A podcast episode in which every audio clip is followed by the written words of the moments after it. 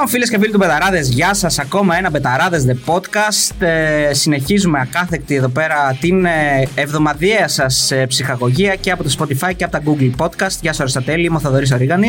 Γεια σου, Θοδωρή.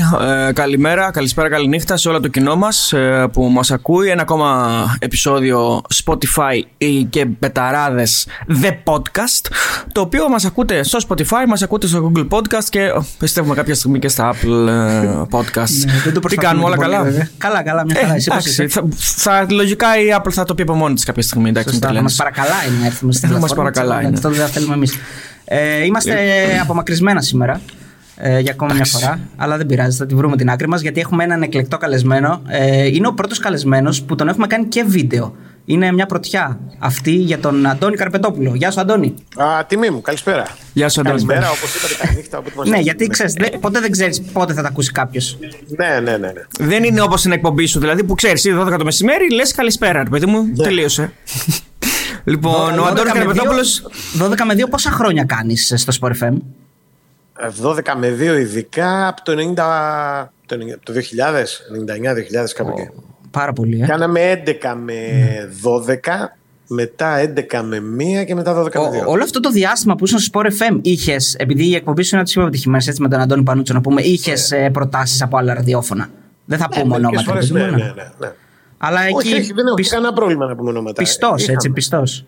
Ναι, βέβαια. Μου- μου- Είχα και προτάσεις να πάω να κάνω εκπομπές όχι αθλητικές κάποια στιγμή. δηλαδή, μια γιατί- από τις πιο δελεαστικέ προτάσεις που είχα ποτέ ήταν ε, να κάνουμε με την Αφροδίτη Σιμίτη μια εκπομπή στο Best. Α, ήταν το δίδυμο, ε, ήσασταν το δίδυμο στην τηλεόραση τότε, δεν αντέχει το 50-50. Ναι, ναι, ναι, ναι. ναι, ναι, ναι, τότε ναι. Από το, από το τότε συγκρότημα του Λιμπέρι. Και με καλά λεφτά πρέπει να σου πω. Ε. Τότε. Μάλιστα. Ναι. Αλλά δεν δεν φεύγουμε εδώ. Εγώ δηλαδή έχω αλλάξει ό,τι θέλεις. Εφημερίδες, ε, τηλεοράσεις, αλλά ράδιο ποτέ. Το Μια που παράδοξο είπαμε- βέβαια Ναι. της υπόθεσης είναι ότι στην, ε, στην Αθήνα δεν έχετε και πάρα πολλά αθλητικά. Δηλαδή αυτό είναι το, το θέμα. Ναι, εντά- έχουν δημιουργηθεί αρκετά. Απλά ο Sport FM είναι μια σταθερή αξία. Δηλαδή έχουν υπάρξει αθλητικά που μείνανε ξέρω, εγώ, 6 μήνες και κλείσανε, αθλητικά που ήταν και πριν από τον Sport FM, ας πούμε, και δεν αντέξανε. Άλλα τα οποία δεν τα υποστήριξαν όσο θα έπρεπε αυτοί που τα δημιουργήσανε. Ε, ε, Το θέμα είναι ότι δεν είναι ότι δεν είχαμε, είναι ότι ο Sport FM είναι μια, το μόνο ας πούμε από το 96 που ξεκίνησε έχει σταθερή παρουσία. Όλα τα άλλα υπάρχουν ξέρεις, και μερικά που κλείσαν, ξανανοίξανε, διάφορα. Συχνότητες, ας πούμε, διάφορες ε, στοιχειωμένες έχουν. Ε, είχαμε, είχαμε. Δεν μπορώ Μια να που, μια που είπαμε best, να δώσουμε Ναι. τα συγχαρητήρια στον Κώστα το Γιανακίδη. Εγώ τον ακούω, είναι πολύ καλή η εκπομπή του. Νομίζω είστε και Ναι. φίλοι, αν δεν κάνω λάθος. Ε, Γνωστή. καλή σχέση έχουμε. Ναι, ναι, ναι. Ναι. Ωραία, λοιπόν, ε, πάμε να ξεκινήσουμε. Περί ανέμου και υδάτων θα είναι η εκπομπή. Ε, θα δούμε ανάλογα τον τίτλο που θα βάλουμε, από, άμα προκύψει από μια ατάκα. Ξεκινήσουμε λίγο από το πιο πρόσφατο, που είναι η Εθνική Ελλάδος. Και νέο προπονητή, η εθνική του Πογέτ και δύο φιλικά που έχουμε έτσι ένα μικρό δείγμα να σχολιάσουμε. Δεν ξέρω πώς την είδες. Κοίταξε να δεις για την εθνική, ό,τι και να πεις, κινδυνεύει να χρησιμοποιηθεί αργά ή γρήγορα εναντίον σου, ας πούμε. Ναι. Εγώ λέω ότι στον, είχα γράψει ένα κομμάτι για τον Πογέτ, το οποίο ως άνθρωπος που έχει παρακολουθήσει την Εθνική Ελλάδα περισσότερο από τον Πογέτ, πολύ περισσότερο, του, ή- ήθελα να του δώσω κάποιες συμβουλές. Ε, δεν το κάνω, το κάνω πολύ σπάνια. Δεν έχω τέτοια μεγαλομανία να δίνω συμβουλές σε κόσμο. Αλλά ειδικά στην περίπτωση της Εθνικής υπάρχουν κάποιες χρήσιμες συμβουλές και για τον Πογέτ και για οποιονδήποτε άλλο ομοσπονδιακό. Η βασικότερη συμβουλή είναι ότι πρέπει να έχεις στο μυαλό του ότι πρέπει να φτιάξεις μια ομάδα του 1-0. Διότι το 1-0 ως προσέγγιση παιχνιδιού είναι το μοναδικό πράγμα το οποίο καταλαβαίνουν καλά οι Έλληνες ποδοσφαιριστές δεν λέω από πάπου προς πάπου, αλλά τουλάχιστον τα τελευταία 20 χρόνια. Κανένας δεν έχασε ποντάροντας αυτή την συνταγή. Όλοι μπλέξανε προσπαθώντας να κάνουν κάτι άλλο. Τι σημαίνει παίζω για το 1-0. Σημαίνει ότι δίνω βασικό και κύριο βάρος πρώτον στην άμυνα, δεύτερον στην απόλυτη αν είναι δυνατόν καταστροφή του παιχνιδιού, όχι του αντιπάλου, αλλά γενικότερα και το δικό μου, δεν τρέχει τίποτα. Και κυρίως σημαίνει ότι στο μυαλό μου έχω ως προσδοκία αυτό και μόνο το αποτέλεσμα. Οτιδήποτε άλλο μοιάζει ας πούμε κομμάτι παράτερο. Το λέω λίγο υπερβολικά για να το κάνω κατανοητό. Δηλαδή, λοιπόν, θα σας πω μια ιστορία για να καταλάβετε τι θέλω να πω. Πριν από πολλά χρόνια είχε πάρει ο Ολυμπιακός προπονητή τον Σόλτ. Είχε ανακοινωθεί, ήταν καλοκαίρι θυμάμαι. Πήραμε καφέ στην Γλυφάδα τότε με κάτι παίχτες που παίζαν τότε στον Ολυμπιακό, Έλληνες περισσότεροι και διεθνεί είχαν περάσει δηλαδή περισσότεροι από την εθνική. Και με ρωτάγανε τι διάβολο είναι αυτός ο Σόλιντ που έρχεται και τι ξέρω και όλα αυτά. Και τους έλεγα ότι ο Σόλιντ ήταν ένας πολύ μεθοδικός δάσκαλος, ότι είχε κάνει μια τεράστια δουλειά στο Βέλγιο και είχε γράψει και ένα βιβλίο στο οποίο έκανε απλή εφαρμογή της γεωμετρίας στα τετραγωνικά του γηπέδου. Ε, έλεγε ότι μια ομάδα δεν αρκεί να παίζει, ας πούμε, 4-3-3, αλλά πρέπει να υπάρχουν εντός του γηπέδου τρίγωνα παικτών τα οποία να κάνουν συγκεκριμένες δουλειές και άλλα τέτοια, ας πούμε, και τους εξηγούσα ότι κάποιοι από τους παρευρισκόμενους θα τα πάνε πολύ καλά με αυτόν, γιατί είχαν το, την ικανότητα, ας πούμε, στη, στην τακτική προσαρμογή και κάποιοι άλλοι μπορεί να έχουν και προβληματάκια. Και τότε ένας μου είπε, κούρασες, που λέει. Ποδόσφαιρο δεν είναι αυτό που περιγράφεις. Ποδόσφαιρο είναι αυτό που παίζει ο Ρεχάγκελ. Γερά πίσω, μία μπροστά. Όποιος φτάσει στην μπάλα πρώτος, κάτι πρέπει να προσπαθήσει να κάνει και στο τέλος κερδίζουμε ένα μηδέν και βγάζουμε τον κόσμο στον δρόμο. Αυτό το πράγμα στην απλοϊκή του λογική ήταν μετά και ο λόγος της επιτυχίας του Σάντος, παραδείγματος χάρη. Δηλαδή, παίζουμε για το 1-0 ακόμα και αν παίζουμε με το Λουξεμβούργο, ακόμα και αν παίζουμε με το, τον οποιοδήποτε, με την Αρμενία, ξέρω εγώ. Και αν το κρατήσουμε αυτό το 1-0, όλοι είναι ευχαριστημένοι και με το πώς φτάσαμε σε αυτό το πράγμα μετά από λίγο καιρό δεν το θυμάται κανένας. Αν δεν το κρατήσουμε, υπάρχει πρόβλημα. Ο Πογέτ ελπίζω να έχει καταλάβει αυτό το πράγμα. Δηλαδή ότι έχει στα χέρια του ένα γκρουπ παικτών τρεσαρισμένων σε γενικές γραμμές από τις προηγούμενες αποτυχίες, που αυτό που θέλει είναι να συνδέει το όνομά του με νίκες. Το πώς θα έρθουν αυτές οι νίκες δεν τρέχει κάστανο. Δηλαδή, αν κερδίζεις, πάει καλά. Αν δεν κερδίζεις, ε, η γκρίνια είναι μεγάλη. Όσο τώρα για το αισθητικό αποτέλεσμα και για το παιχνίδι και για τη θεαματικότητά του, έχει ένα βαντάζ ο, ο Ομοσπονδιακός που είναι και το μοναδικό του αβαντάζ. Ότι ακόμα και αν υποθέσουμε ότι τα παιχνίδια δεν είναι θεαματικά και δεν είναι ωραία, δεν τρέχει και τίποτα. Δηλαδή εκεί που θα τα δουν, ξέρω εγώ, 5.500 θα τα δουν 4.500. Και τι έγινε. Γι' αυτό ο Πογέτ που είναι σε ορισμένα πράγματα καλά δασκαλεμένος από αυτούς που τον φέρανε, ζήτησε για παράδειγμα να πάει η εθνική στη λεωφόρο να παίξει. Γιατί, Γιατί στη λεωφόρο με 5.000 έχεις μια ατμόσφαιρα γηπέδου. Στο ΑΚΑ με 5.000 έχεις μια ατμόσφαιρα κηδείας. Είναι σαν να πέσει και κλεισμένο των θηρών. Εγώ το, το, το απλοποιώ, αλλά πιστεύω ότι αυτή είναι η, η, η βάση ας πούμε το, το, το, το, της όποιας συζήτησης. Γιατί κατά τα άλλα η εθνική και τα όποια αποτελέσματά της και η όποια επιτυχία της είναι καθαρά ζήτημα αριθμών. Δηλαδή, τι θέλω να πω. Θα έχει μια κλήρωση στο πανευρωπαϊκό, ας πούμε τώρα, στα προγραμματικά του πανευρωπαϊκού, που είναι και ο επόμενος στόχος. Αν έχει πέντε ομάδες, οι τρεις τουλάχιστον θα είναι το χεριού της. Αν κάνει με αυτές τις τρεις του χεριού της έξι νίκες, που τα τελευταία χρόνια δεν τις κάνει ποτέ, θα έχει βάσιμες πιθανότητες να διεκδικήσει μία παρουσία στι δύο πρώτες θέσεις. Αν δεν τις κάνει, δεν γίνεται τίποτα. Θα τις κάνουν οι άλλοι. Σίγουρα. Λοιπόν, γι' αυτό λέμε ένα μηδέν και ξέρω ψωμί, ό,τι υπάρχει ως αντίπαλος, Εστονίες, Αρμενίες, Κύπρος, δεν ξέρω κι εγώ τι. Το ένα μηδέν γίνεται, τις έχουμε. Και με τους πιο δυνατούς που μπορεί να έχουμε στον όμιλο, έτσι κι αλλιώς γι' αυτό θα, θα παίζαμε. Γι' αυτό το ρημάδι το ένα μηδέν θα παίζαμε. Δηλαδή, ναι. όποια, με, τη Σουηδία, ας πούμε, που παίξαμε. Ξέρω, και το ένα μηδέν θα, θα παίζαμε. Ξέρω με την Ισπανία. Ή, πιστεύει κανείς ότι θα μπορούσε ποτέ η εθνική Ελλάδα να κερδίσει την Ισπανία με κάτι περισσότερο από ένα μηδέν; Να το δω για να το πιστέψω. Οπότε αυτή πρέπει να είναι για μένα η οδηγός σας. Αντώνη, αυτό όμως δεν είναι. Ε, αυτή όλη η συζήτηση περί της ε, ροπής της Ελλάδας προς το αμυντικό παιχνίδι και το, του DNA τους ουσιαστικά. Δηλαδή, εμείς έχουμε αποδεχτεί ως Έλληνες ότι είναι το DNA της εθνικής να παίζει έτσι. Το, το, μυαλό είναι, δεν είναι το DNA. Το μυαλό ναι, το, το μυαλό έτσι. Ίσως, σωστά, σωστά. Ναι. Καλύτερα, το τοποθετεί καλύτερα. Ε, δεν είναι λιγάκι πλέον εν έτη 2022 και λίγο πισωδρομική σαν, ε, σαν, σαν προσέγγιση. Από την άποψη κυρίως το λέω ότι ε, υπάρχουν ποδοσφαιριστέ από τη μέση και μπροστά που μπορούν να αποδώσουν δύο-τρία πραγματάκια παραπάνω σε σχέση με 20 χρόνια πριν, 15 χρόνια πριν. Ναι. Και πριν απαντήσεις, είναι... πριν απαντήσεις, Αντώνη, ναι, να προσθέσω ναι. κι εγώ, γιατί και, ε, πολύ σωστά το λέω Αριστοτέλη, εγώ αυτό ήθελα να ρωτήσω. Αυτό, αυτό το λες εσύ βάσει του έμψυχου δυναμικού, γιατί με βάση το έμψυχο δυναμικό που έχουμε τώρα, συμφωνώ απόλυτα με τον Αριστοτέλη ότι θα μπορούσε ένας προπονητής να παίξει κάτι διαφορετικό από το 1-0. Κοιτάξτε να δείτε. Φυσικά και θα μπορούσε. Αλλά δεν είναι το ζήτημα τι μπορείς. Είναι το ζήτημα, ειδικά στις εθνικές ομάδες, τι θέλει να κάνει ο άλλος. Δηλαδή, εσύ μπορεί να θέλεις να παίξεις με πέντε κυνηγούς, ας πούμε, και ενδεχομένως να τους έχεις κιόλας. Δεν θα σε υποστηρίξει η ομάδα σε αυτό το πράγμα. Δηλαδή, δεν το πιστεύει αυτό το πράγμα σαν τακτική επιλογή κανένας. Επίσης, δεν είναι αλήθεια ότι τώρα το ε, ψυχοδυναμικό καλύτερο από παλιότερα. Και παλιά είχαμε όλους του κυνηγούς. Εγώ δεν σας θυμίζω ότι, ας πούμε, τον καιρό του Ρεχάγκελ υπήρχαν παίκτες οι οποίοι δεν βρίσκαν θέση στην εντεκάδα και ήταν μια χαρά πρικισμένοι παίκτες. Ο, ο Λιμπερόπουλο, παραδείγματος χάρη. Δεν έπαιζε ποτέ στην εθνική. Δεν μιλάμε τώρα για Γιωργάτου και άλλες ιστορίες που είχαν άλλα θέματα. Μιλάμε για καλούς, ας πούμε, σε γενικές γραμμές στρατιώτες. Λοιπόν, ή τον καιρό τους Σάντος. Υπήρχαν παίκτες οι οποίοι είχαν και γκολ στα πόδια τους και ό,τι θέλεις. Δεν παίζανε. Παίζανε αυτοί οι οποίοι μπορούσαν να εξυπηρετήσουν αυτού, αυτού του τύπου το, το παιχνίδι. Όσο για το πισωγύρισμα, ξέρεις, για, να, για να υπάρχει πισωγύρισμα, πρέπει πρώτα απ' όλα να έχει πάει και μπροστά κάποιος. Δηλαδή να πεις να πήγα μπροστά και κινδυνεύω να κάνω πισωγύρισμα. Εμείς δεν έχουμε πάει μπροστά, έχουμε πάει πίσω.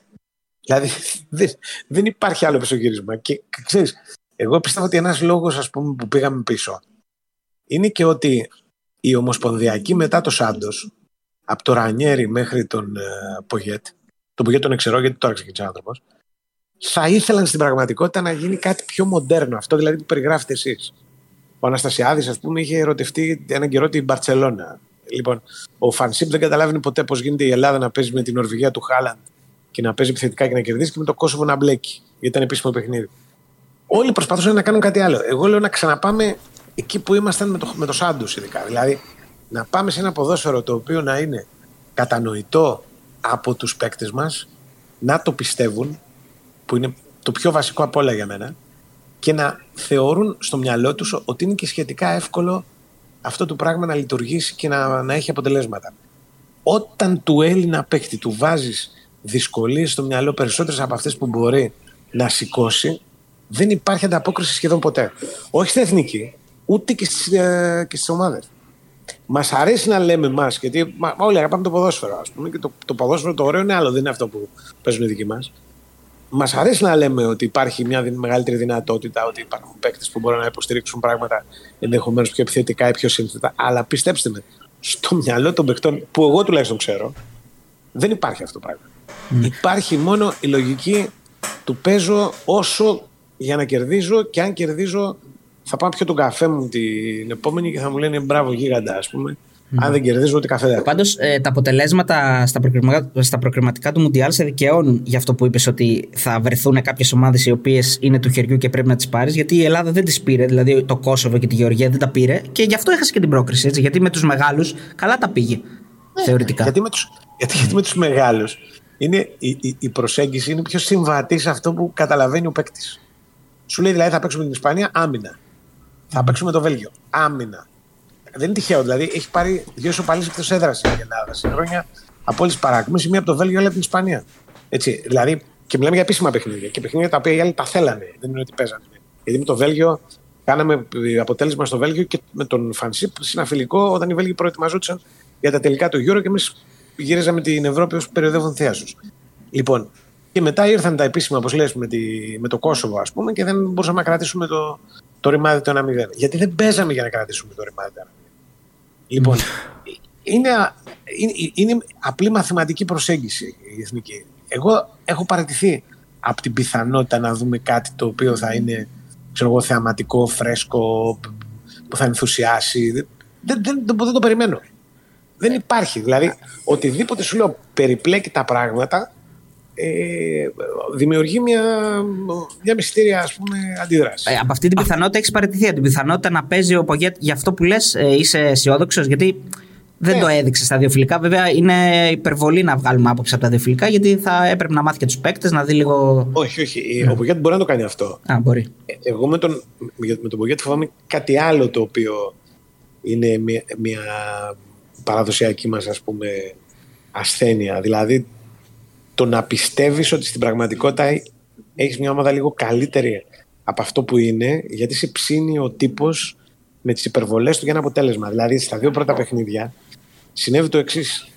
Ε, απλό. Η εθνική μας έπαιξε ένα πολύ καλό πρώτο ημίχρονο με τη Ρουμάνια και ένα πολύ κακό δεύτερο ημίχρονο με τη Ρουμανία. Επειδή κέρδισε το κακό δεύτερο ημίχρονο με τη Ρουμανία, που θα έπρεπε έστω να το επισημάνουν, λέγοντας ότι ναι, ρε παιδιά, μπράβο, καταφέρατε να κερδίσετε το παιχνίδι, αλλά η εμφάνιση ήταν χειρότερη, ήταν κακή σε σχέση με το πρώτο ημίχρονο. δεν το επισήμανε κανένας. Και το αποτέλεσμα ποιο ήταν, ότι παίξανε με το Μαυροβούνιο ακριβώς όπως παίξαν στο δεύτερο ημίχρονο με τη Ρουμανία. Λοιπόν, εκεί, εκεί χρειάζεται κάποιος, πιστεύω, δίπλα στον Πογέτ να του υπενθυμίζει κάθε φορά που βρίσκεται. Πάντως είναι καλό ότι σε σχέση ας πούμε, με τον Φανσίπ, για παράδειγμα, ετούτο εδώ έχει περάσει από το ελληνικό πρωτάθλημα, ξέρει τις λογικές και τις νοοτροπίες και μπορεί σε αυτό το ποδόσφαιρο το στριφνό άθλιο που εγώ περιγράφω να προσαρμοστεί πιο γρήγορα. Αντώνη, ε, αυτό το οποίο παρουσίασε ασφαλώς, όπως είπε και ο Θοδωρής, δεν μπορεί να κρυθεί σε πολύ μεγάλο βαθμό, αλλά κάποια πράγματα μπορούμε να τα δούμε. Δηλαδή, παρουσίασε έναν σχηματισμό μέσα στο κήπεδο ίδιο σε δύο παιχνίδια ή τέλος πάντων σχεδόν ίδιο. Ναι. Παρουσίασε κάποιες σταθερές στην άμυνα. Ε, δεν άλλαξε τερματοφύλακα. Που είναι φιλικά ναι. και θα μπορούσε άνετα να αλλάξει. Ναι. Ε, έβαλε συγκεκριμένους παίκτες σε συγκεκριμένες θέσεις. Δηλαδή, αυτό το οποίο λίγο ως πολύ μπορούμε να βγάλουμε ως συμπέρασμα είναι ότι δεν θα ανοίξει πάρα πολύ το rotation. Δηλαδή, θα έχει συγκεκριμένους παίκτες και θα περιμένει συγκεκριμένα πράγματα από παίκτες που έχουν δυνατότητες παραπάνω. Δηλαδή, εγώ νομίζω ότι πλέον είναι δεδομένο ότι θα πάμε λίγο προς Τσιμίκα να παίζουμε και από εκεί, γιατί δεν το βλέπαμε να γίνεται. Yeah. Ελπίζω να έχεις δίκιο. Ειδικά στο, στο ζήτημα του ανοίγματος του rotation, γιατί με τον ε, Φανσκή πέρασαν από την εθνική καμιά ξενταριά παίκτες. Καλά, και είναι τα κομμωδία, εντάξει. Ναι. ναι. Αλλά δεν ξέρω, ειλικρινά δεν ξέρω. Δηλαδή δεν ξέρω και με ποια κριτήρια γίνονται οι κλήσεις. Είμαι πολύ μπερδεμένος σε αυτό το πράγμα. Υπήρξαν Εγώ... ερωτηματικά και τώρα. Έχεις δίκιο, ναι. Υπήρξαν ερωτηματικά και τώρα. Για τον μικρό από την Ιταλία, λέτε έτσι. Ναι. Και όχι, και για το. και άλλα. Για μένα, δηλαδή, το είπα και τις προάλλες. Ο Δωρή δεν μπορεί να μην κλείνει καλή το Σάλιακα και να καλεί το Λίρατζης ή ο. Ε, ο Ρώτα. Και ο Λέρατζη καλώς κλείθηκε. Ο Λέρατζη έπρεπε να πάει και είναι το μοναδικό κανονικό mm. δεξιμπάκ που έχουμε. Ναι, αλλά έπαιξε μισό χρόνο. Ενώ ο Σάλιακας παίζει πολύ περισσότερο. Ναι. ναι. Όμως ε, επειδή σας, σας το λέω εκ πέρας αυτό και επειδή έχω κάνει και ρεπορτάζ εθνικής χρόνια ας πούμε, και έχω πάει και σε διοργανώσεις μαζί τους και ξέρω πώς σκέφτομαι αυτά πιστέψτε με είναι, είναι δευτερεύοντα ζητήματα το σημαντικό στην ιστορία της εθνικής είναι να υπάρξει ένα group το οποίο να πιστεύει ότι θα πάει εκεί πέρα και θα παίξει ένα παιχνίδι και θα κερδίσει και δεν θα έχει όλη την Ελλάδα στο κεφάλι του γιατί ξέρω εγώ κάτι γίνεται λάθος και γιατί ο προπονητής δεν καταλαβαίνει και παίζουμε πολύ ανοιχτά και. και, και, και, και. Λοιπόν, αυτό είναι το, το, το, το, το πιο βασικό ζητούμενο. Δηλαδή, το πώς θα καταφέρει να ξαναβάλει στο, στους παίκτες του την ιδέα ότι εδώ πέρα έχουμε μια ομάδα από την οποία μπορούμε ως προς κάτι να βγούμε γενικά κερδισμένοι. Δηλαδή, τα καλά χρόνια ας πούμε της εθνικής, ξεκινώντας από το Ρεχάγκελ, βασίστηκαν κυρίως σε αυτό. Δηλαδή ότι οι παίκτες αισθανόντουσαν αυτή την ομάδα ομάδα τους. Γιατί, γιατί ένιωθαν ότι από αυτή την ομάδα εισπράττουν κάτι. Είτε είναι μεταγραφές, που είναι πολύ σημαντικό, δηλαδή με βλέπουν στο εξωτερικό, με παίρνουν, δείχνω ποιος είμαι κτλ. κτλ. Είτε εισπράττω αναγνώριση, το οποίο επίσης είναι πολύ σημαντικό. Δηλαδή, μιλάμε για παίκτες οι οποίοι στην εθνική κάνουν περισσότερα πράγματα από αυτά που κάναμε με τι ομάδες στο πρωτάθλημα. Δεν είναι λίγο. Είτε είναι ε, πολλά άλλα, ας πούμε. Δηλαδή, πράγματα που σχετίζονται με τη, με το, το, το, το, βιογραφικό, με τον εγωισμό του καθενός, με το πόσο σημαντικός μπορεί να νιώθει. Αυτή η τελευταία έκδοση εθνικής είναι μια έκδοση ομάδας η οποία δεν έχει σημαντικούς παίκτες. Γιατί οι παίκτες δεν αισθάνονται ότι συμμετέχουν σε κάτι το οποίο είναι σημαντικό. Δεν ξέρω αν με καταλαβαίνετε. Δηλαδή είναι λίγο. σω Αντώνη, γιατί η πλειοψηφία, ναι, η πλειοψηφία των παικτών ναι. κάνει, ε, κάνει σημαντικότερα πράγματα με τις ομάδες παρά με την εθνική. Έτσι. Ναι, ναι, ναι, ναι, ναι. Ή πηγαίνει, ας πούμε, στην εθνική με την κουβαλώντας λίγο τη, τη, τη, σιγουριά του φτασμένου, ας πούμε, και μπλέκεις σε μια διαδικασία που στο μυαλό του είναι μια διαδικασία δοκιμής. Δηλαδή, και σου λέει ο άλλος, ας πούμε, εγώ έχω κάνει τη μεταγραφή μου, έχω βγάλει τα λεφτά μου, αναγνωρίζουμε, εν πάση περιπτώσει, ως ένα σημαντικός παίκτης στην ομάδα στην οποία αγωνίζομαι και πάω εδώ πέρα και όλα αυτά. Σωστά. Τίθεται προ συζήτηση. Ε, ναι. γίνεται εύκολα πάρεργο, αν με καταλαβαίνεις. Δηλαδή, ναι, μετά ναι, ναι. λες, ο Χαμάνα, ας πούμε. Και, και αυτό μετά δημιουργεί κάτι άλλο. Δημιουργεί πούμε, την ανάγκη στον Ομοσπονδιακό να βρει παίκτες που ενδεχομένως αντιμετωπίζουν την εθνική με ακόμα μεγαλύτερο προσωπικό κίνητρο. Αλλά εκεί πια μπλέκουμε. Δηλαδή εκεί πια η ποιότητα μπαίνει στη δεύτερη μοίρα, η ικανότητα στη, πώς το λένε, στο, στο να προσφέρεις, ας πούμε, ε, μετράει περισσότερο από το πώς μπάλα και ούτω καθεξής. Mm-hmm. Θέλει ένα μπούσουλα. Αν τον βρει ο Πογέτο τον μπούσουλα, πάει καλά. Αν δεν τον βρει, θα ζήσουμε ό,τι ζήσαμε με τον Αναστασιάδη, τον Φανσίπ κτλ. Ναι, πάντως να πω ότι εδώ ο πρώτος στόχος είναι το Nations League, έτσι, τον, ε, τον ε, Ιούλιο, αν δεν κάνω λάθος, Ιούνιο, Ιούνιο βασικά, ε, Ναι, ναι. που είναι το μεγάλο στοίχημα, γιατί είναι με ομάδες που θεωρητικά μετά από δύο αποτυχίες δεν χωράει άλλη. Είναι οι, οι ομάδες, ας πούμε, του χεριού μας. Την ξέρουμε και μας ξέρει. Είναι το Ναι. Κόσοβο με το οποίο έχουμε υπογράψει συμφωνία. Παίζουμε παντού και πάντα συνεχώς. και είναι και η Ιρλανδοί. Η τελευταία φορά που τους βρήκαμε δεν ήταν καλή. Για μας. τι να πω τώρα. Ε, ε, Πάντως, θα σας πω και κάτι. Η πρωτιά στον όμιλο μπορεί να δώσει, ενώ είναι κάτι ασήμαντο επί της ουσίας, μπορεί να δώσει τον Μπογκέτ χρόνο. Το οποίο είναι πολύ βασικό. Αν δηλαδή δεν τα πάει καλά στο Nations, δεν ξέρω πόση υπομονή θα υπάρχει. Γιατί Ναι. η ΕΠΟ έχει και την ανάγκη Τις του να επιτυχίες. εμφανίσει. Ναι. Επιτυχίας ακριβώς για να Ναι, πάρει και ναι. χρήματα. Να εμφανίσει μια ομάδα που να μπορέσει να περάσει, ας πούμε, έστω στα τελικά του Euro για να έρθουν και λεφτά. Δεν υπάρχουν λεφτά. Ε, εκτός από το χρόνο δίνει και την ψυχολογία της επιτυχίας. Έτσι. Μια επιτυχία ε, δίνει σε όλους την, ε, ε, τη δυνατότητα να αντιληφθούν ότι αυτή η ομάδα είναι ικανή τουλάχιστον να κάνει το, το βασικό. Ναι, και την έχει ανάγκη και ο ίδιος ο Πογέτ, ο οποίος έχει να κάνει επιτυχία πάρα πολύ καιρό. Και στι ομάδες Ε, που δούλευε δηλαδή δεν έχει σκίσει, ας πούμε. το τελευταίο. Αντώνη, για να το πάμε και λίγο, έτσι, λίγο πιο πίσω από την κουρτίνα παρασκηνιακά, ήταν μια επιλογή και λόγω κόστους χαμηλού, δηλαδή από τις φθηνές. Πιστεύω όλα έπαιξαν ρόλο. Όλα έπαιξαν ρόλο. Όμως, πάνω απ' όλα όμως υπήρχε το κριτήριο του να φέρουμε κάποιον ο οποίος να ξέρει που βρίσκεται. Δηλαδή, η, η- η ιστορία του, του, του, του, του Φανσίπ άφησε αυτό ο Σουρά. Δηλαδή ότι αν φέρεις κάποιον ο οποίος δεν ξέρει το, το, το, το ελληνικό πρωτάθλημα, ε, θα αναλάβει κάποιος να τον κατηχήσει και να του μάθει την ιστορία. Και αυτή η κατήχηση θα δημιουργήσει αμέσως, αμέσως θέματα. Θέματα που έχουν να κάνουν με τις κλήσεις, θέματα που έχουν να κάνουν με τις επιλογές στην δεκάδα, θέματα, θέματα γενικότερα δηλαδή. Ενώ αν φέρουμε κάποιον ο οποίος ξέρει την εθνική, τη- τη- το, το χώρο, ε, τουλάχιστον γλιτώνουμε από- από την πιθανότητα ας πούμε, να πίνει καφέ στη λιφάδα με κάτι περίεργους και να συζητάει σοβαρά για το ποιος πρέπει να καλέσει. Εντάξει, πάντως Μάλιστα. αυτή η συζήτηση ανοίγει με, δεδομένο, με, με δεδομένη την απόφαση να φύγει ο Φαντισίπ. Γιατί αν τον κρατούσες, θεωρητικά είχε μάθει μετά από τόσο καιρό που ήταν ε, τα- ε, πρόσωπα και πράγματα. Δηλαδή, από τη στιγμή που το αποφασίζεις να μην ανανεώσεις, τότε ε, ε, βγαίνεις η συζήτηση και λες να φέρω έναν, μην χάσω πάλι χρόνο, έναν που ξέρει. Ναι, ναι. Απ' την άλλη, με, το, με τον Φανσίπ το πρόβλημα δεν ήταν η, η, η- πώς το λένε, οι- τα αποτελέσματα. Γιατί η αποτυχία ήταν διαφαινόμενη, ας πούμε. Οπότε δεν, κάπου δεν, δεν, δεν πάθαμε και καμιά ζημιά, θέλω να πω. Δηλαδή, δεν μείναμε παγωτό. Ήταν ότι δημιουργήθηκε κάποια στιγμή εντός της ΕΠΟ, ας πούμε, η- η βεβαιότητα ότι αυτό το σχήμα όπως είχε δημιουργηθεί και όπως λειτουργούσε δεν πήγαινε πουθενά. Αυτό ήταν το, το θέμα. Τώρα είχαν δίκιο, είχαν άδικο, κανένας δεν το ξέρει γιατί αποφάσισαν να τον διώξουν, οπότε δεν ξέρουμε τι θα έκανε. Αλλά ε, κάπου είπαν ότι εντάξει, το δοκιμάσαμε και δεν, δεν, δεν, δεν μας δίνει τη βεβαιότητα ότι θα βελτιωθεί ε, αυτός ως, ε, ως διαδικασία προσεχώς. Ναι, πάντως Ήθελα να απ' σου τα- πω, ήταν κάτι ναι. σαν πείραμα στο οποίο υπάρχουν σταθερά οι ίδιες συνθήκες. Αν υπάρχουν οι ίδιες συνθήκες, θα υπάρχει και το ίδιο αποτέλεσμα. Από τα λίγα που μπορώ εγώ να ξέρω παρασκηνιακά, σίγουρα εσύ ξέρεις περισσότερα, οι παίκτες τον θέλαν το Fantasy.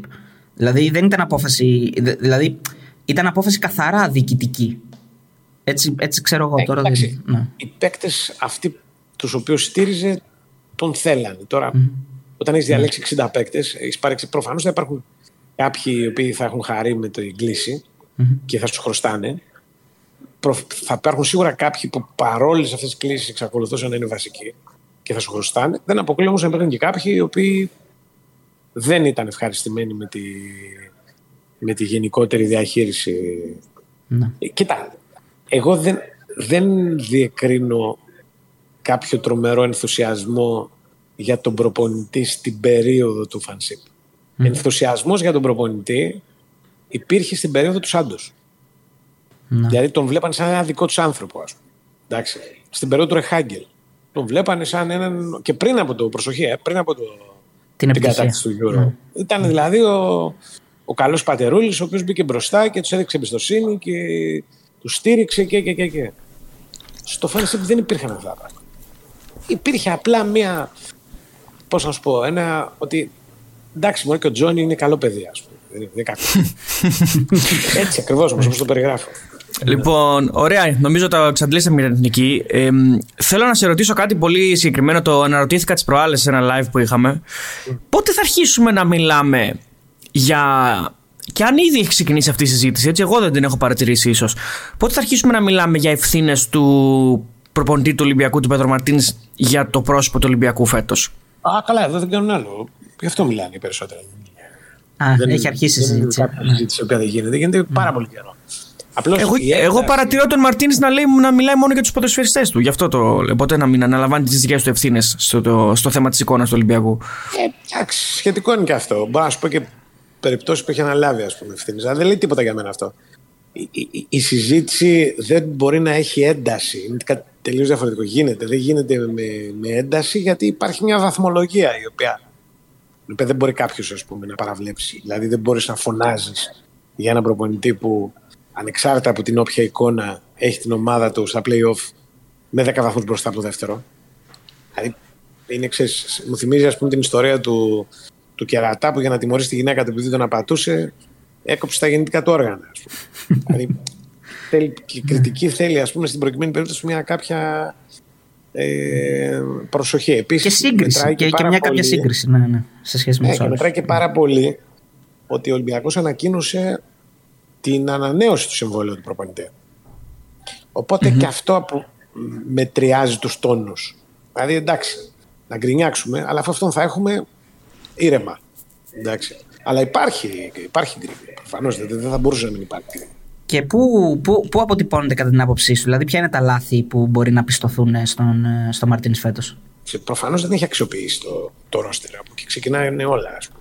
Δηλαδή, ο Μαρτίνη είχε μια αρχική επιλογή, επειδή ήταν πάρα πολύ δύσκολη και τηρουμένων των, των χρόνων που ήταν ελάχιστοι, γιατί έπρεπε να πάρει μέρος στα προγραμματικά και η οποία ήταν απλή. Δηλαδή, θα φτιάξω μια ομάδα η οποία θα παίζει με έναν τρόπο χ στην Ευρώπη και θα φτιάξω μια ομάδα η οποία θα παίζει με έναν τελείως διαφορετικό τρόπο στο ελληνικό πρωτάθλημα. Στην Ευρώπη πρέπει να φτιάξω μια ομάδα η οποία να μην κρατάει πολύ μπάλα, να παίζει με αντιπιθέσεις, να βασίζεται στην άμυνα και όλα αυτά που, που είδαμε σε κανένα δύο παιχνίδια. Ε, πιθανότατα στην στην πιο ας πούμε ελκυστική τους ε, διάσταση στο παιχνίδι με τη Φενέρ στην Κωνσταντινούπολη και στην ε, Ελλάδα θα πρέπει να παίξουμε, να κάνουμε κατοχή μπάλας, να κάνουμε εν πάση περιπτώσει ένα παιχνίδι πιο επιθετικό, αυτό που σε γενικές γραμμές γνωρίζουμε. Αυτή ήταν η αρχική του προσέγγιση.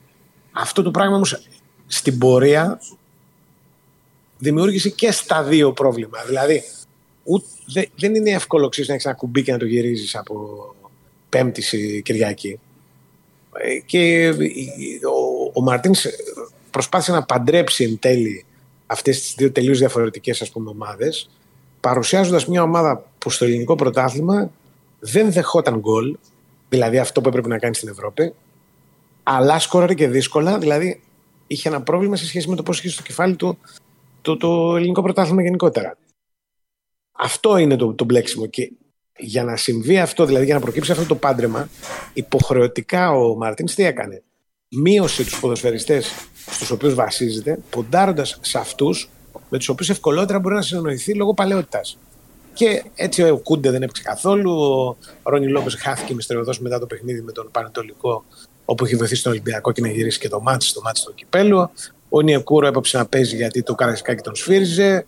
Ε, οι επιλογές δηλαδή εκ των πραγμάτων, ας πούμε, άρχισαν ε, να μειώνονται. Και όταν οι επιλογές μειώνονται, σε μια σεζόν στην οποία ο Ολυμπιακός παίζει πάρα πολύ καιρό, κάθε δύο μέρες, κάθε τρεις μέρες, αυτό το πράγμα δεν μπορεί παρά να έχει μια επίπτωση γενικότερα στην, στην απόδοσή του. Λοιπόν, μετά υπήρξαν και άλλα θεματάκια, δηλαδή φυσικαρισμοί, ε, ε, πώς το λένε, που δημιουργήθηκαν και εξαιτίας της βαθμολογικής διαφοράς από τους υπόλοιπους, αλλά και το γεγονός ότι αρχίσαν όλοι να λένε πολύ λανθασμένα κατά τη γνώμη μου από το Φεβρουάριο ότι το πρωτάθλημα τελείωσε και όλα αυτά. Και είναι εδώ που είναι, δηλαδή να έχει 10 βαθμούς διαφορά από τον Μπάουκ και να πηγαίνει ο Μαρινάκης στην προπόνηση και να τους τρεις δαδότια και να τους λέει ξυπνάτε και όλα αυτά. Δηλαδή, θέλω να πω ότι αυτό δεν είναι πολύ ξέρεις, ε, συμβατό ας πούμε με την βαθμολογία. Είναι όμως απαραίτητο σε σχέση με την εικόνα. Έτσι.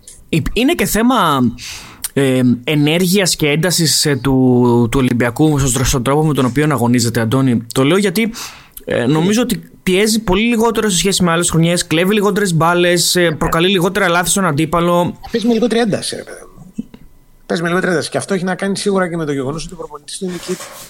Πόσο, τρία, τρία χρόνια και βάλε. Δηλαδή, ότι έχει δημιουργηθεί μια σχέση ε, παικτών προπονητή, η οποία βασίζεται στο ότι εσείς θα κερδίζετε και εγώ δεν θα σας πιέζω. Αυτό είναι ένα πρόβλημα στο ποδόσφαιρο, όχι στον Ολυμπιακό. Ένα πρόβλημα γενικά. Δηλαδή, οι... γιατί οι προπονητές δεν μένουν πολλά χρόνια στις ομάδες και αυτοί που μένουν είναι συνήθως εξαιρέσεις. Γιατί η αλλαγή τους οδηγεί συνήθως στο να βλέπουμε ομάδες να παίζουν με παίκτες που δίνουν περισσότερη ένταση, ας πούμε, σε αυτό που είναι το, το, το, το, το, το, το βασικό ζητούμενο ως ποδόσφαιρο. Αυτή την ένταση τη δίνουν όταν αλλάζουν οι προπονητές, γιατί έχουν ένα καινούριο προπονητή και πρέπει να τον κερδίσουν. Πολύ χαρακτηριστικό παράδειγμα είναι η περίπτωση του, του Άρη, που παίζοντας σχεδόν με τους ίδιους και με ψυχικές γραμμές στον ίδιο τρόπο, επειδή έφυγε ο Μάτζιος και πήγε ο Μπούργος, έπαιρνε κάποια παιχνίδια στα οποία τα τρεξίματα ήταν διαφορετικά, η πίεση ήταν διαφορετική, η προσπάθεια ήταν διαφορετική. Ενώ το ξαναλέω ήταν περίπου όλοι οι ίδιοι.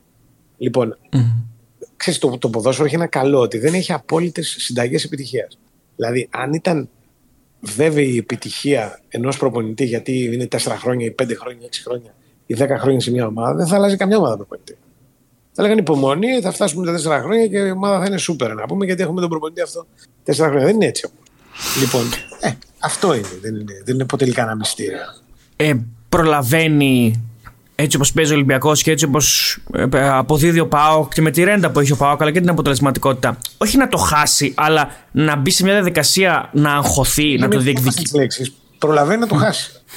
Προλαβαίνει να το χάσει. Δεν είναι, δεν είναι απίθανο. Αν, αν δεν βελτιώσει ας πούμε, την, την αγωνιστική του εικόνα, φυσικά και προλαβαίνει να το χάσει. Η αγωνιστική εικόνα δημιουργεί, ξέρεις, τη, κάνει τη βαθμολογία αυτή να φαίνεται μια βαθμολογία της στιγμής αν είχε άλλη αγωνιστική εικόνα, μπορεί να έχει τρεις βαθμούς διαφορά και όχι δέκα βαθμούς διαφορά. Κανένας να μην πίστευε ότι προλαβαίνει να το χάσει. Γιατί υπάρχουν και τα δύο παιχνίδια μεταξύ τους, λες γι' αυτό; Φυσικά υπάρχουν τα δύο παιχνίδια μεταξύ τους και υπάρχει και μια δυσκολία του Ολυμπιακού να κερδίσει ας πούμε, εύκολα οποιονδήποτε στην έδρα του πρώτα απ' όλα. Και υπάρχει και ένα δεδομένο το οποίο είναι το εξής απλό ότι αυτή η άμυνα που τον κράτησε τον Ολυμπιακό ψηλά, τον το τελευταίο καιρό κάνει νερά. Δηλαδή έχει πέντε παιχνίδια στη σειρά, στα πέντε έχετε γκολ είχε δεχτεί 11 γκολ στο πρωτάθλημα ε, μέχρι την πρώτη τελευταία αγωνιστική της κανονικής περίοδου και τώρα έχει δεχτεί 16. Λοιπόν, αν δέχεται ένα γκολ σε κάθε παιχνίδι που παίζει, προφανώς οι νίκες του θα είναι όλο ένα και περισσότερο δύσκολες. Ειδικά χρειάζεται... από τη στιγμή που δυσκολεύεται και στο δημιουργικό και εκτελεστικό κομμάτι. Και από τη στιγμή που ο Πάουκ έχει 18-19 παιχνίδια, πόσα είναι στην Ελλάδα, ας πούμε, που δεν χάνει, είναι φυσιολογικό η κεκτημένη ταχύτητα του Πάουκ να του δημιουργεί ε, άγχη και δυσκολίες και ό,τι άλλο θέλεις. Απλό είναι. Δηλαδή και η City είχε από τη Liverpool πόσο 9 βαθμούς διαφορά και τώρα είναι στον πόντο. Δεν είναι... Αν δεν είσαι, ε, πώς το λένε, παραγωγικός και δεν βγάζεις μια εικόνα ε, μεγάλης έτσι, ε, δεξιάς, υγείας, ας πούμε. Οτιδήποτε κάνεις δεν αρκεί. Πρέπει να κάνεις κάτι παραπάνω για να περάσουμε και στον Πάκου βέβαια, ε, η δυσκολία του προγράμματος και η μεγάλη ερώτηση που ε, εδώ χρειάζεται η απάντηση αν ο Πάκου μπορεί να τα καταφέρει με πολλά καρπούζια στη Μασχάλη είναι αυτή που δίνει εκτός από τους 10 βαθμούς και έναν ακόμα αέρα ε, αισιοδοξία στον Ολυμπιακό. Δηλαδή, όταν είσαι 10 βαθμούς μπροστά, βλέπεις τον αντίπαλο που σε κυνηγάει να έχει Ευρώπη, να έχει κύπελο και να θέλει και να κυνηγήσει και το πρωτάθλημα, λες ότι εντάξει, δεν μπορεί όλα να τα κάνει σωστά, έτσι δεν είναι; Ναι, κοίταξε. Προφανώς όταν είσαι 10 βαθμούς μπροστά, πώς είναι εξαρτάται; Ναι, ακριβώς. Δεν μπαίνει θέμα, πώς είναι εξαρτάται; Είσαι 10 βαθμούς μπροστά. Δηλαδή, και μένουν και. Πόσε, 6-7 αγωνιστικέ δεν είναι ότι έχεις να δώσεις και 40 παιχνίδια. Λοιπόν, απλά η το συζητάμε ακριβώς γιατί παρά τους 10 βαθμούς μπροστά συμβαίνουν πράγματα τα οποία δεν συμβαίνουν σε ομάδες που είναι 10 βαθμούς μπροστά. Δηλαδή πηγαίνει ο Μαρινέκης στο Ρέντι και τους λέει παιδιά κάντε κάτι ξυπνήστε. Ο Μαρτίνς ο ίδιος λέει ότι παιδιά το πρωτάθλημα δεν τελείωσε παρότι είμαστε 10 βαθμούς μπροστά. Θέλω να πω αυτό το δημιουργεί τη, τη, την συζήτηση. Έτσι. Και βέβαια απ' την άλλη, ας πούμε, υπάρχει και το εξής με τον Πάοκ και τον Ολυμπιακό. Ότι ο Πάοκ σε ό,τι έχει να κάνει με το αμυγός αγωνιστικό, είναι μια ομάδα η οποία είναι το ακριβώς αντίθετο του Ολυμπιακού. Αυτό δημιουργεί στα δικά μου τα μάτια και μια μεγαλύτερη βάση ανταγωνισμού. Αν ήταν ίδιες ομάδες, θα σου έλεγα ότι ο Ολυμπιακός με το συν 10 αποδεικνύει τι, ότι σε αυτό το ποδόσφαιρο που παίζουν και οι δύο είναι τουλάχιστον περισσότερο αποτελεσματικός. Αλλά δεν παίζουν το ίδιο ποδόσφαιρο. Δηλαδή ο Πάκ παίζει πολύ περισσότερο από τον Ολυμπιακό για να σκοράρει. Παίζει, γι' αυτό που λέμε, παίζει για τον γκολ, ας πούμε, πολύ πιο πολύ. Το κάνει ε, αλλάζοντας από παιχνίδι σε παιχνίδι πάρα πολλούς παίκτες. Στα τελευταία παιχνίδια του Λουτσέσκου αλλάζει 7 ε, και 8 ποδοσφαιριστές στην 11 από μάτς σε μάτς. Και γι' αυτό το λόγο εγώ πιστεύω ότι και η περίφημη κούραση, κόποση, πες την όπως θέλεις, ε, από τα ευρωπαϊκά παιχνίδια δεν είναι κάτι το οποίο έχει, θα έχει σοβαρό πρακτικό αποτέλεσμα. Δηλαδή, μπορεί να χάσει ένα παιχνίδι και να μείνει πίσω. Δεν θα έχει συμβεί λόγω κόποση. Θα έχει συμβεί γιατί πιθανότητα θα έχει παίξει ας πούμε, με έναν αντίπαλο που εκείνη τη μέρα είναι καλύτερος. Η, η κόποση δεν υπάρχει. Δεν, εγώ δεν τη βλέπω πουθενά. Δηλαδή, αλλάζοντας, κάνοντας τόσο μεγάλο rotation και κρατώντας 25 και 26 παίκτες ε, έτοιμους για να μπουν να παίξουν, δεν έχεις τέτοια θέματα. Έτσι. Δεν είναι. Άλλα θέματα μπορεί να έχει ας πούμε, αγωνιστικά. Αλλά δεν είναι η κόπωση κάποιο από αυτά το, το πρόβλημά του. Άρα ουσιαστικά ο Λουτσέσκο κάνει αυτό που δεν κάνει ο Μαρτίν στον Ολυμπιακό. Ακριβώς. Ναι. Και ο Πάου γενικότερα. Δηλαδή, σου λέω στην προσέγγιση, στην, ε, ε στον τρόπο ας πούμε, διαχείρισης της ομάδας. Είναι δύο ομάδες εντελώς διαφορετικές ε, στην ερώτηση αν μπορεί να αντέξει μέχρι το τέλος ε, σε όλα, δηλαδή ας, ας τα πιάσουμε από την αρχή. Δηλαδή έχει ένα πολύ απαιτητικό μάτς ε, και ε, για την ιστορία του και κόντρα στην ομάδα που αντιμετωπίζει τη Μαρσέη. Πώς βλέπεις τη συνέχεια σε αυτή την, ε, την ευρωπαϊκή πορεία τη φετινή του Πάουκ; Εγώ, εγώ δεν νομίζω ότι ο Πάουκ μπορεί να φοβάται τη Μαρσέη. Η Μαρσέη είναι μια ομάδα η οποία έχει το εξής ε, περίεργο. Επειδή παίζει ένα πρωτάθλημα που ο πρωταθλητής είναι γνωστός από τον Νοέμβριο, ε, συμβαίνει το εξής. Πρέπει να για να το καταλάβετε. Είναι μια ομάδα που δεν κερδίζει το ένα στα δύο παιχνίδια που παίζει στη Γαλλία και είναι δεύτερη στο γαλλικό πρωτάθλημα. Αυτό γιατί γίνεται, Γιατί επειδή κανείς επί της ουσίας δεν κυνηγάει την Πάρη Σεζερμέν. Κανείς. Η πιθανότητα, ας πούμε, να έρθεις δεύτερος, τρίτος, τέταρτος, πέμπτος δεν είναι τίποτα, πώς το λένε, τρομερό. Δηλαδή, μπορείς να είσαι δεύτερος, μπορείς να είσαι και πέμπτος και έκτος. Λοιπόν, αυτό που είναι δεδομένο, γιατί είναι αντικειμενικό δεδομένο, είναι ότι στο ένα από τα δύο παιχνίδια που παίζει αυτή η ομάδα στο πρωτάθλημα της χώρας δεν κερδίζει. Μια τέτοια ομάδα δεν μπορεί να τη φοβάσει. Μπορεί ενδεχομένως να αποκλείσει γιατί θα μπορεί να αποδειχτεί πιο σκληρή, πιο έξυπνη, πιο αποδοτική, ό,τι, ό,τι θέλεις. Αλλά δεν μιλάμε για κάτι το οποίο είναι, ξέρεις, ε, ε, το λένε, άξιο ας πούμε θαυμασμού ή φόβου. Δηλαδή δεν είναι η Λίβερπουλ που είναι δεύτερη στο αγγλικό πρωτάθλημα, αλλά δεν χάνει ποτέ. Έτσι, δεν είναι, ας πούμε, ποια να σου πω τώρα, η Borussia Dortmund που είναι δεύτερη στη Γερμανία, αλλά για να είναι δεύτερη και να κυνηγάει την Bayern έχει μια επίθεση που σκοράρει ε, ασταμάτητα, που έχει ξέρω εγώ, το Χάλαντ. Που, που... Η, η Μαρσέη είναι δεύτερη στο γαλλικό πρωτάθλημα, δεν κερδίζει ένα από τα δύο παιχνίδια και αν ρωτήσεις έναν άνθρωπο, αν ξέρει τρεις ποδοσφαιριστές της, δεν νομίζω ότι θα βρεις πολλούς που να σου απαντήσουν σωστά. Έτσι, δηλαδή είναι μια πάρα πολύ βολική αντίπαλος για τον ΠΑΟΚ, διότι αν υποθέσουμε ότι τον αποκλείει, δεν νομίζω ότι θα υπάρξει κανείς που θα ζητήσει τα αρέστα από τον ΠΑΟΚ γιατί αποκλείστηκε ας πούμε, στον πρώην τελικό του conference από τη δεύτερη του γαλλικού πρωταθλήματος. Και απ' την άλλη είναι μια ομάδα η οποία προσφέρεται για να την πετάξεις έξω και να πας παρακάτω. Όπου μάλιστα πηγαίνοντας παρακάτω, θα βρεις πάλι μια τέτοια ομάδα. Δηλαδή μια ομάδα η οποία δεν είναι φόβητρο, ας πούμε, όποιος και να περάσει από, τη, από το άλλο ζευγάρι. Νομίζω ότι θα γίνει να περάσει, αλλά ναι. αυτή δεν είναι ότι, ότι ξέρω εγώ, είναι σε μια χρονιά ας πούμε, που, που χαλάει κόσμο. Ξέρεις, το conference είναι λίγο το τρόπο της παρηγοριάς γενικά.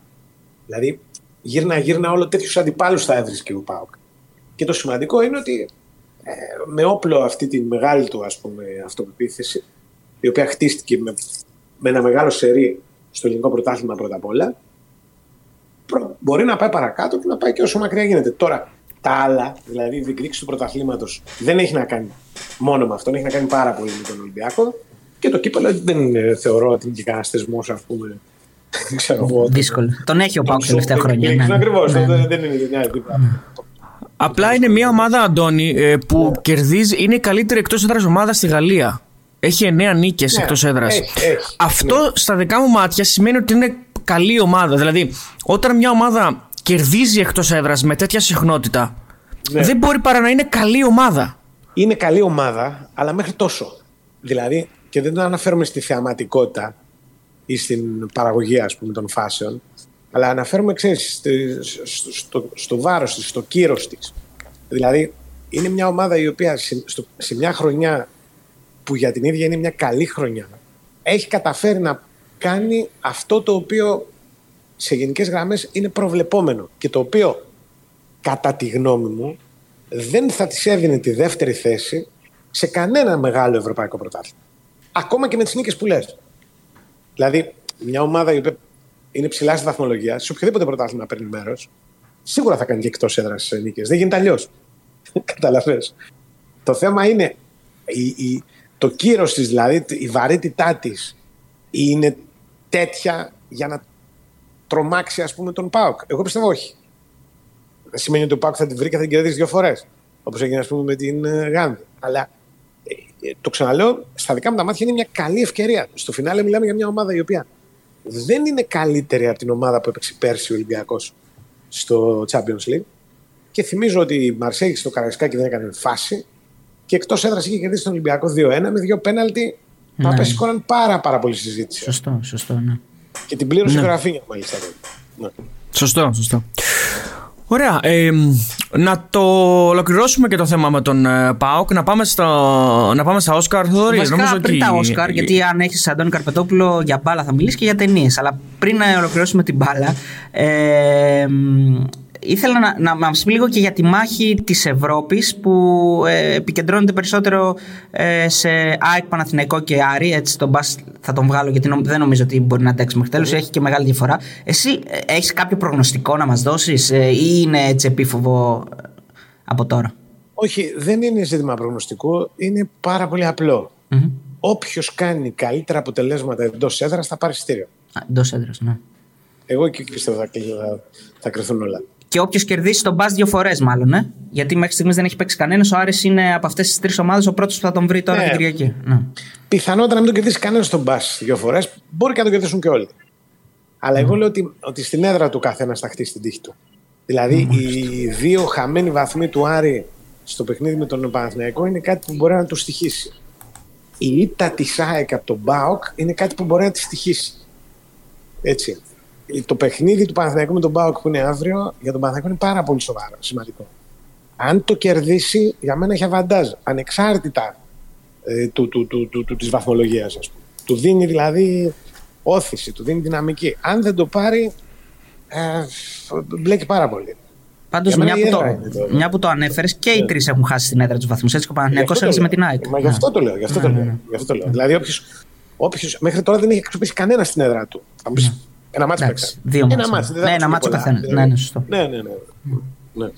Πάντως, οριακά νομίζω ότι δεν χρειάζονται, από ό,τι βλέπω, δεν χρειάζονται πάνω από τρεις, ίσως τέσσερις με το ζόρι νίκες. Δηλαδή, η ΑΕΚ με τρεις νίκες ή τέσσερις, νομίζω ότι δεν νομίζω να έχει πρόβλημα να μην είναι στην τετράδα. Αυτό βλέπω εγώ. Ναι, συμφωνώ. συμφωνώ.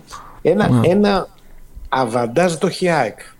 Αλλά η ΑΕΚ έχει και, και, και, και το πρόβλημα το, της υποχρέωσης, ξέρεις.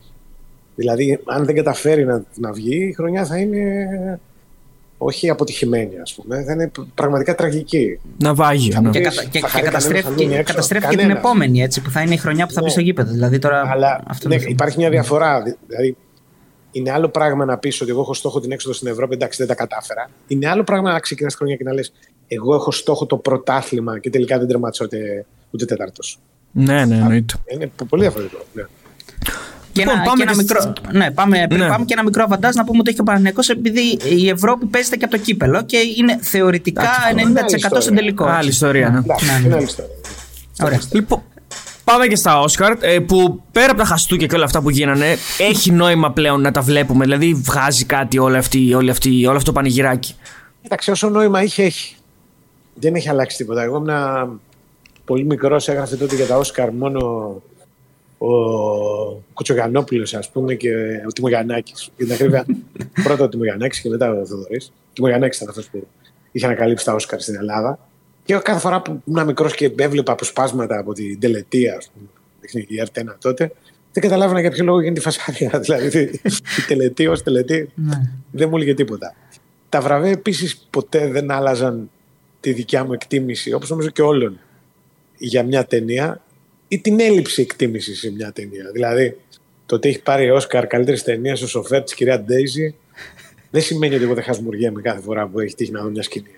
Λοιπόν, ή ότι δεν έχει πάρει Όσκαρ, ξέρω εγώ, το, το, το, το Batman Begins, ας πούμε, του Νόλαν, δεν, mm. δεν πάθαμε και τίποτα. Παραμένει μια χορταστική και ωραία ταινία στο, στο είδος της. Οπότε, υπό αυτό το πρίσμα δεν, δεν λέει τίποτα η τελετή, όπως δεν έλεγε, ή αν κάποιος τη βρίσκει ενδιαφέρουσα και, και ξέρω εγώ, θεαματική, γιατί μπορεί να σηκωθεί ο Will Smith και να πλακώσει τα χαστούκια το, το ροκ. Πάντα αυτά θα συμβαίνουν. Σας θυμίζω ότι πριν από πόσο ήταν, δύο χρόνια, κάνα λάθος στην αναγγελία του, του τελικού νικητή. Στο Λάλαλαντ. Ναι, ναι, ναι. Λοιπόν, ναι, ναι. Ε, και άλλες βέβαια τελετές υπάρχουν και έχουν πώς θα λένε κυλήσει όλα ήρεμα και ωραία. Και πάλι επίσης δεν έχουμε να θυμόμαστε τίποτα. Και άλλες είχαν καλούς παρουσιαστές και είχαν αστεία και άλλες δεν είχαν. Δεν, δεν, δεν, λέει, δεν λέει τίποτα. Εμένα αυτό που περισσότερο στην ιστορία των Όσκαρ με χαλάει είναι ότι βλέπω ότι δεν υπάρχουν πια αμερικάνικες ταινίες οσκαρικές. Δηλαδή, η, η οσκαρική ταινία εμένα πάντα μου άρεσε. Μου άρεσε περισσότερο από τα Όσκαρ. Δηλαδή, τι θέλω να πω. Ότι η ακριβή παραγωγή, η παραγωγή που είχε ας πούμε πολύ καλούς ηθοποιούς, η παραγωγή που ήταν φροντισμένη και για να πάρει τα γαλματάκια καμιά φορά. Που είχε ας πούμε φοβερή φωτογραφία, πολύ καλή μουσική, ε, ε, σπουδαίες ερμηνείες, ήταν ακριβή. Αυτό είναι για μένα το, ήταν πάντα το αμερικάνικο σινεμά. Φέτος ήταν, είδα μια τελετή στην οποία οι υποψήφιες ταινίες δεν ήταν καλά-καλά αμερικάνικες ταινίες. Οι περισσότερες. Δηλαδή, αμερικάνικες ταινίες με την έννοια του, που εγώ δίνω, ας πούμε, στο αμερικάνικο σινεμά και νομίζω και οι περισσότεροι, ήταν δύο-τρεις. Ήταν σίγουρα το Dune, που μόνο στην Αμερική θα μπορούσε να γυριστεί, να γυριστεί με τον τρόπο που γυρίστηκε και να είναι τόσο μεγάλο πρεπέ και σπουδαίο. Ήταν το King Richards, που ήταν η ιστορία του, του, του, του, του των αδερφών Williams, επί της ουσίας δηλαδή του πατέρα τους, που ήταν μια θεαματική ε, αμερικάνικη ιστορία. Ε, και ήταν και, ένα, α, και ήταν και το... Ποιο άλλο, και ένα ακόμα ήταν που, που, που, που μου μοιάζει, ας πούμε, πολύ Αμερικάνικο. Mm. Τώρα από μνήμης τα δεν τα έχουν μπροστά. Εντάξει, αυτό δείχνει βέβαια ότι είναι και ανοιχτή σε, σε άλλα. Δηλαδή ανοίγουν ναι. λίγο και το λόμπι που ναι. μπορεί να τους κατηγορήσει κάποιος. Κοίταξε τι συμβαίνει. Ναι. Κάποτε ψηφίζανε 4.500 Αμερικάνοι. Ναι. Τώρα ψηφίζουν 17.000 άτομα από όλο τον κόσμο. Ναι. Λοιπόν. Ε, α, και το, και το. Μην κοιτάς ψηλά είναι Αμερικάνικο αρκετά. Ναι. Σωστό, του Netflix. Του Netflix, ναι, ναι, ναι, ναι, ναι. Λοιπόν, αλλά τώρα φτάνεις, ας πούμε, να, να κάνεις μια τελετή και να δώσεις βραβεία σε τι; Σε δύο remake. Το ένα, μάλιστα, remake γαλλικής ταινίας πήρε και την καλύτερη ταινία της χρονιάς. Δηλαδή, μεγαλύτερη, ας πούμε, ομολογία έλλειψης έμπνευσης από αυτό το πράγμα δεν πρέπει να υπάρχει. Ναι. Το άλλο ήταν, που ήταν υποψήφιο ήταν το West Side Story. Δηλαδή το remake μιας ταινίας της δεκαετίας του 60. Ε, ναι. αυτά τώρα δεν είναι. Δηλαδή, με συγχωρείτε, δεν είναι, δεν Αυτά δείχνουν απλώς μαρτυρώνουν μια κρίση, ας πούμε, τρομακτική. Άσοι που μπήκανε, ας πούμε, στη, στην, στην κατηγορία των καλύτερων ταινιών, ταινίες που, που, στην Αμερική δεν τις είδε κανένας. Δηλαδή, κόψανε ελάχιστα εισιτήρια. Αυτό δεν είναι αμερικάνικο σινεμά. Συμβαίνει για αυτό που είπες εσύ. Γιατί mm. τώρα ψηφίζουν 17.000 άνθρωποι. Α πούμε, από την Ελλάδα ψηφίζει ο Λάνθιμος και ο Φιλίππου. Ε, ο Λάνθιμος και ο Φιλίππου πιστεύω θα προτείνανε ξέρω, να ψηφίσουν καλύτερη ταινία το, τη Ιαπωνέζικη. Ας πούμε. Ε, ναι, λοιπόν, ναι, ε, ανεξάρτητος σινεμά. Η, η, η, η παγκοσμιοποίηση ας πούμε το, το, το, το Όσκαρ αφαιρεί κατά τη γνώμη μου την Αμερικάνικη γλαμουριά τους. Αυτό ήταν τα Όσκαρ αν θέλαμε να δούμε άλλα βραβεία, θα βλέπαμε το φεστιβάλ των κανόνων. Και εκεί βραβεία δίνει. Σωστά. επειδή, επειδή σαν Έλληνες και σαν χώρα έχουμε μέσα λίγο τη συνωμοσιολογία, δεν μπορώ να μην σε ρωτήσω ναι. αν πιστεύεις ότι το χαστούκι ήταν αληθινό ή επειδή έχουν βγει εδώ πέρα όλοι οι δικοί μας και λένε ότι ήταν φτιαχτό, ότι ήταν. Ανέβηκαν τα ειστήρια του ροκ τώρα στην παράσταση 200%. Ε, ναι, ναι αλλά δεν παίζει κανένα ρόλο. Είτε δηλαδή ήταν στημένο, είτε ήταν κανονικό, Τη δουλειά την έκανε. Ναι. Ε, ξαφνικά ασχολήθηκαν όλοι με τα Όσκαρ. Έγινε μια παγκόσμια συζήτηση για το πώς πρέπει να φέρονται οι άντρες όταν mm, κάνουν ναι, ναι. αστεία για τις γυναίκες τους. Δηλαδή. Και ο κόσμος ξέρεις. σε εποχές ας πούμε ζωφερές σαν αυτή που ζούμε με πολέμους και χιλιάδες πράγματα Πανδημίες, ναι, ε, αυτά. Ναι. ψάχνει και τέτοια θέματα στα οποία μπορεί να τοποθετηθεί τα οποία ρε παιδάκι μου ανεξαρτήτως ας πούμε δραματικότητας να επιτρέπουν μια σύνταξη ας πούμε πίσω από ένα ναι ή ένα όχι. Δηλαδή καλά του κάνε. Δεν μπορεί η απάντηση να είναι «Μμ, μπορεί ναι, μπορεί και όχι. Ή καλά του έκανε ή καλά δεν του έκανε. Εντάξει. Αυτό ήταν, είναι όλη η πλάκα, ας πούμε, στη, στη συγκεκριμένη περίπτωση. Μάλιστα, έχει τόση πλάκα αυτό το πράγμα που τοποθετήσει για ένα περιστατικό έχοντας δει αυτή την εικόνα και τοποθετούνταν άνθρωποι κάθετα. Δηλαδή, μιλάμε για χαμός σε όλο τον κόσμο, όχι στο, στην Ελλάδα, ας πούμε, μόνο. Χωρίς καν να ξέρουμε τις λεπτομέρειες, ας πούμε, της ιστορίας αυτής. Ή το αστείο, δηλαδή κάποιος μπορεί να μην έχει καταλάβει το αστείο που κάνει. προφανώς. Ναι, ναι. Με, Προφανώς, το, ε. με το G.I. Joe Αλλά ταινία σκέψου, και. Ναι. Αν ας πούμε ο Will Smith είναι μεθυσμένος, το όλο περιστατικό έχει μια τελείως άλλη διάσταση. Έτσι. λοιπόν, όμως χωρίς να ξέρουμε τίποτα, έτσι, χωρίς να ξέρουμε καν πόσο ας πούμε, σοβαρό πρόβλημα υγείας έχει η γυναίκα του, γιατί πολλά από αυτά που ακούσαμε τα ακούσαμε μετά. Πήραμε όλη θέση. Ναι, όχι, αυτό, μπα, καλά. βα, Αυτά είναι πολύ ωραία. Λοιπόν, πολύ ωραία πράγματα για να γελάσει. εννοώ, δηλαδή, όχι- Εντάξει, Ωραία, πάντως αυτά, ναι. βάζω, βάζω 5 ευρώ ότι είχε κοπανίσει ο Will κάνα 2-3 πριν. Τα έχει πει, ε. Ναι. Ναι. Βάζω, θα βάζα 5 ευρώ σε αυτό. Ε, πώς λέει το μαύρο τον καλό, συγχώρησε Will. Γουίλι. Εντάξει. ναι, και, και, και η άλλη ατάκα η ωραία, Αντώνη, είναι ότι αν ήταν ε, ο, ο The Rock, ε, αν θα σηκωνόταν να του δώσει φαλιάρα. Αυτό είναι αλήθεια. Εκεί, εκεί ήθελα να το δω, ναι. ναι.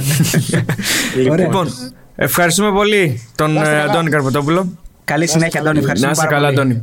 Απολαυστική ε, για ακόμη μια φορά η συζήτηση με τον Αντώνη. Εδώ πέρα ήταν σε podcast Αριστοτέλη, αλλά κάθε φορά που μιλάμε με τον Ωραίο, Αντώνη ωραίο. νομίζω ότι περνάμε πάρα πολύ ωραία πρώτα εμείς και αυτό είναι και το σημαντικό. Πολύ ωραίο. Πολύ ωραία συζήτηση και για εθνική ομάδα και για Ολυμπιακό και ΠΑΟΚ, για υπόθεση Ευρώπη στο, στη Super League και λίγο από Όσκαρ στο τέλος. Εντάξει, βέβαια, με τα Όσκαρ, ξέρετε, ασχολούμαστε κάποιες μέρες, δηλαδή δύο-τρεις μέρες πριν, δύο-τρεις μέρες μετά και τελειώσαμε. Κάπως έτσι είναι. Και άμα Ε, δούμε σε- και τις ταινίες, ε, δηλαδή. Δεν ξέρω, έχεις δει καμιά ταινία από αυτές; Ε, ήθελα να δω λίγο τη, αυτή που πήρε το Όσκαρ, αλλά δεν ασχολήθηκα, οπότε δεν ξέρω αν θα την προλάβω να τη δω. Ε, ξέρεις, αν δεν τη δεις λίγο εκείνη τη εβδομάδα που τα παίρνει το Όσκαρ, μετά την ξεχνάς. Βγαίνουν οι μετά επόμενες. Ναι. Εγώ Τέλος βλέπω το, το Inventing Anna τώρα, βλέπω στο Netflix. Ναι, το έχω ξεκινήσει και αυτό, Σ' αλλά το αρέσει; παράτησα. Το, το παράτησα, το Αν παράτησα. δεν σ' άρεσε πολύ.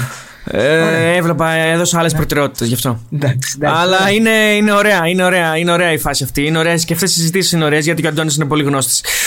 Λοιπόν, ε, πού μας ακούνε, Θοδωρή; Μας ακούνε Spotify και Google Podcast και φυσικά εκτός από το podcast, ε, όπως ξέρουν και πολλοί φίλοι, έχουμε και, τα, ε, και το YouTube channel εκεί όπου κάνουμε τα βιντεάκια μας. Το τελευταίο βίντεο ήταν του Τάσου Πάντου, το οποίο πάει τρένο και για μένα είναι μέσα στις top 3 συνεντεύξεις μας. Πολύ γέλιο, ωραίες ιστορίες.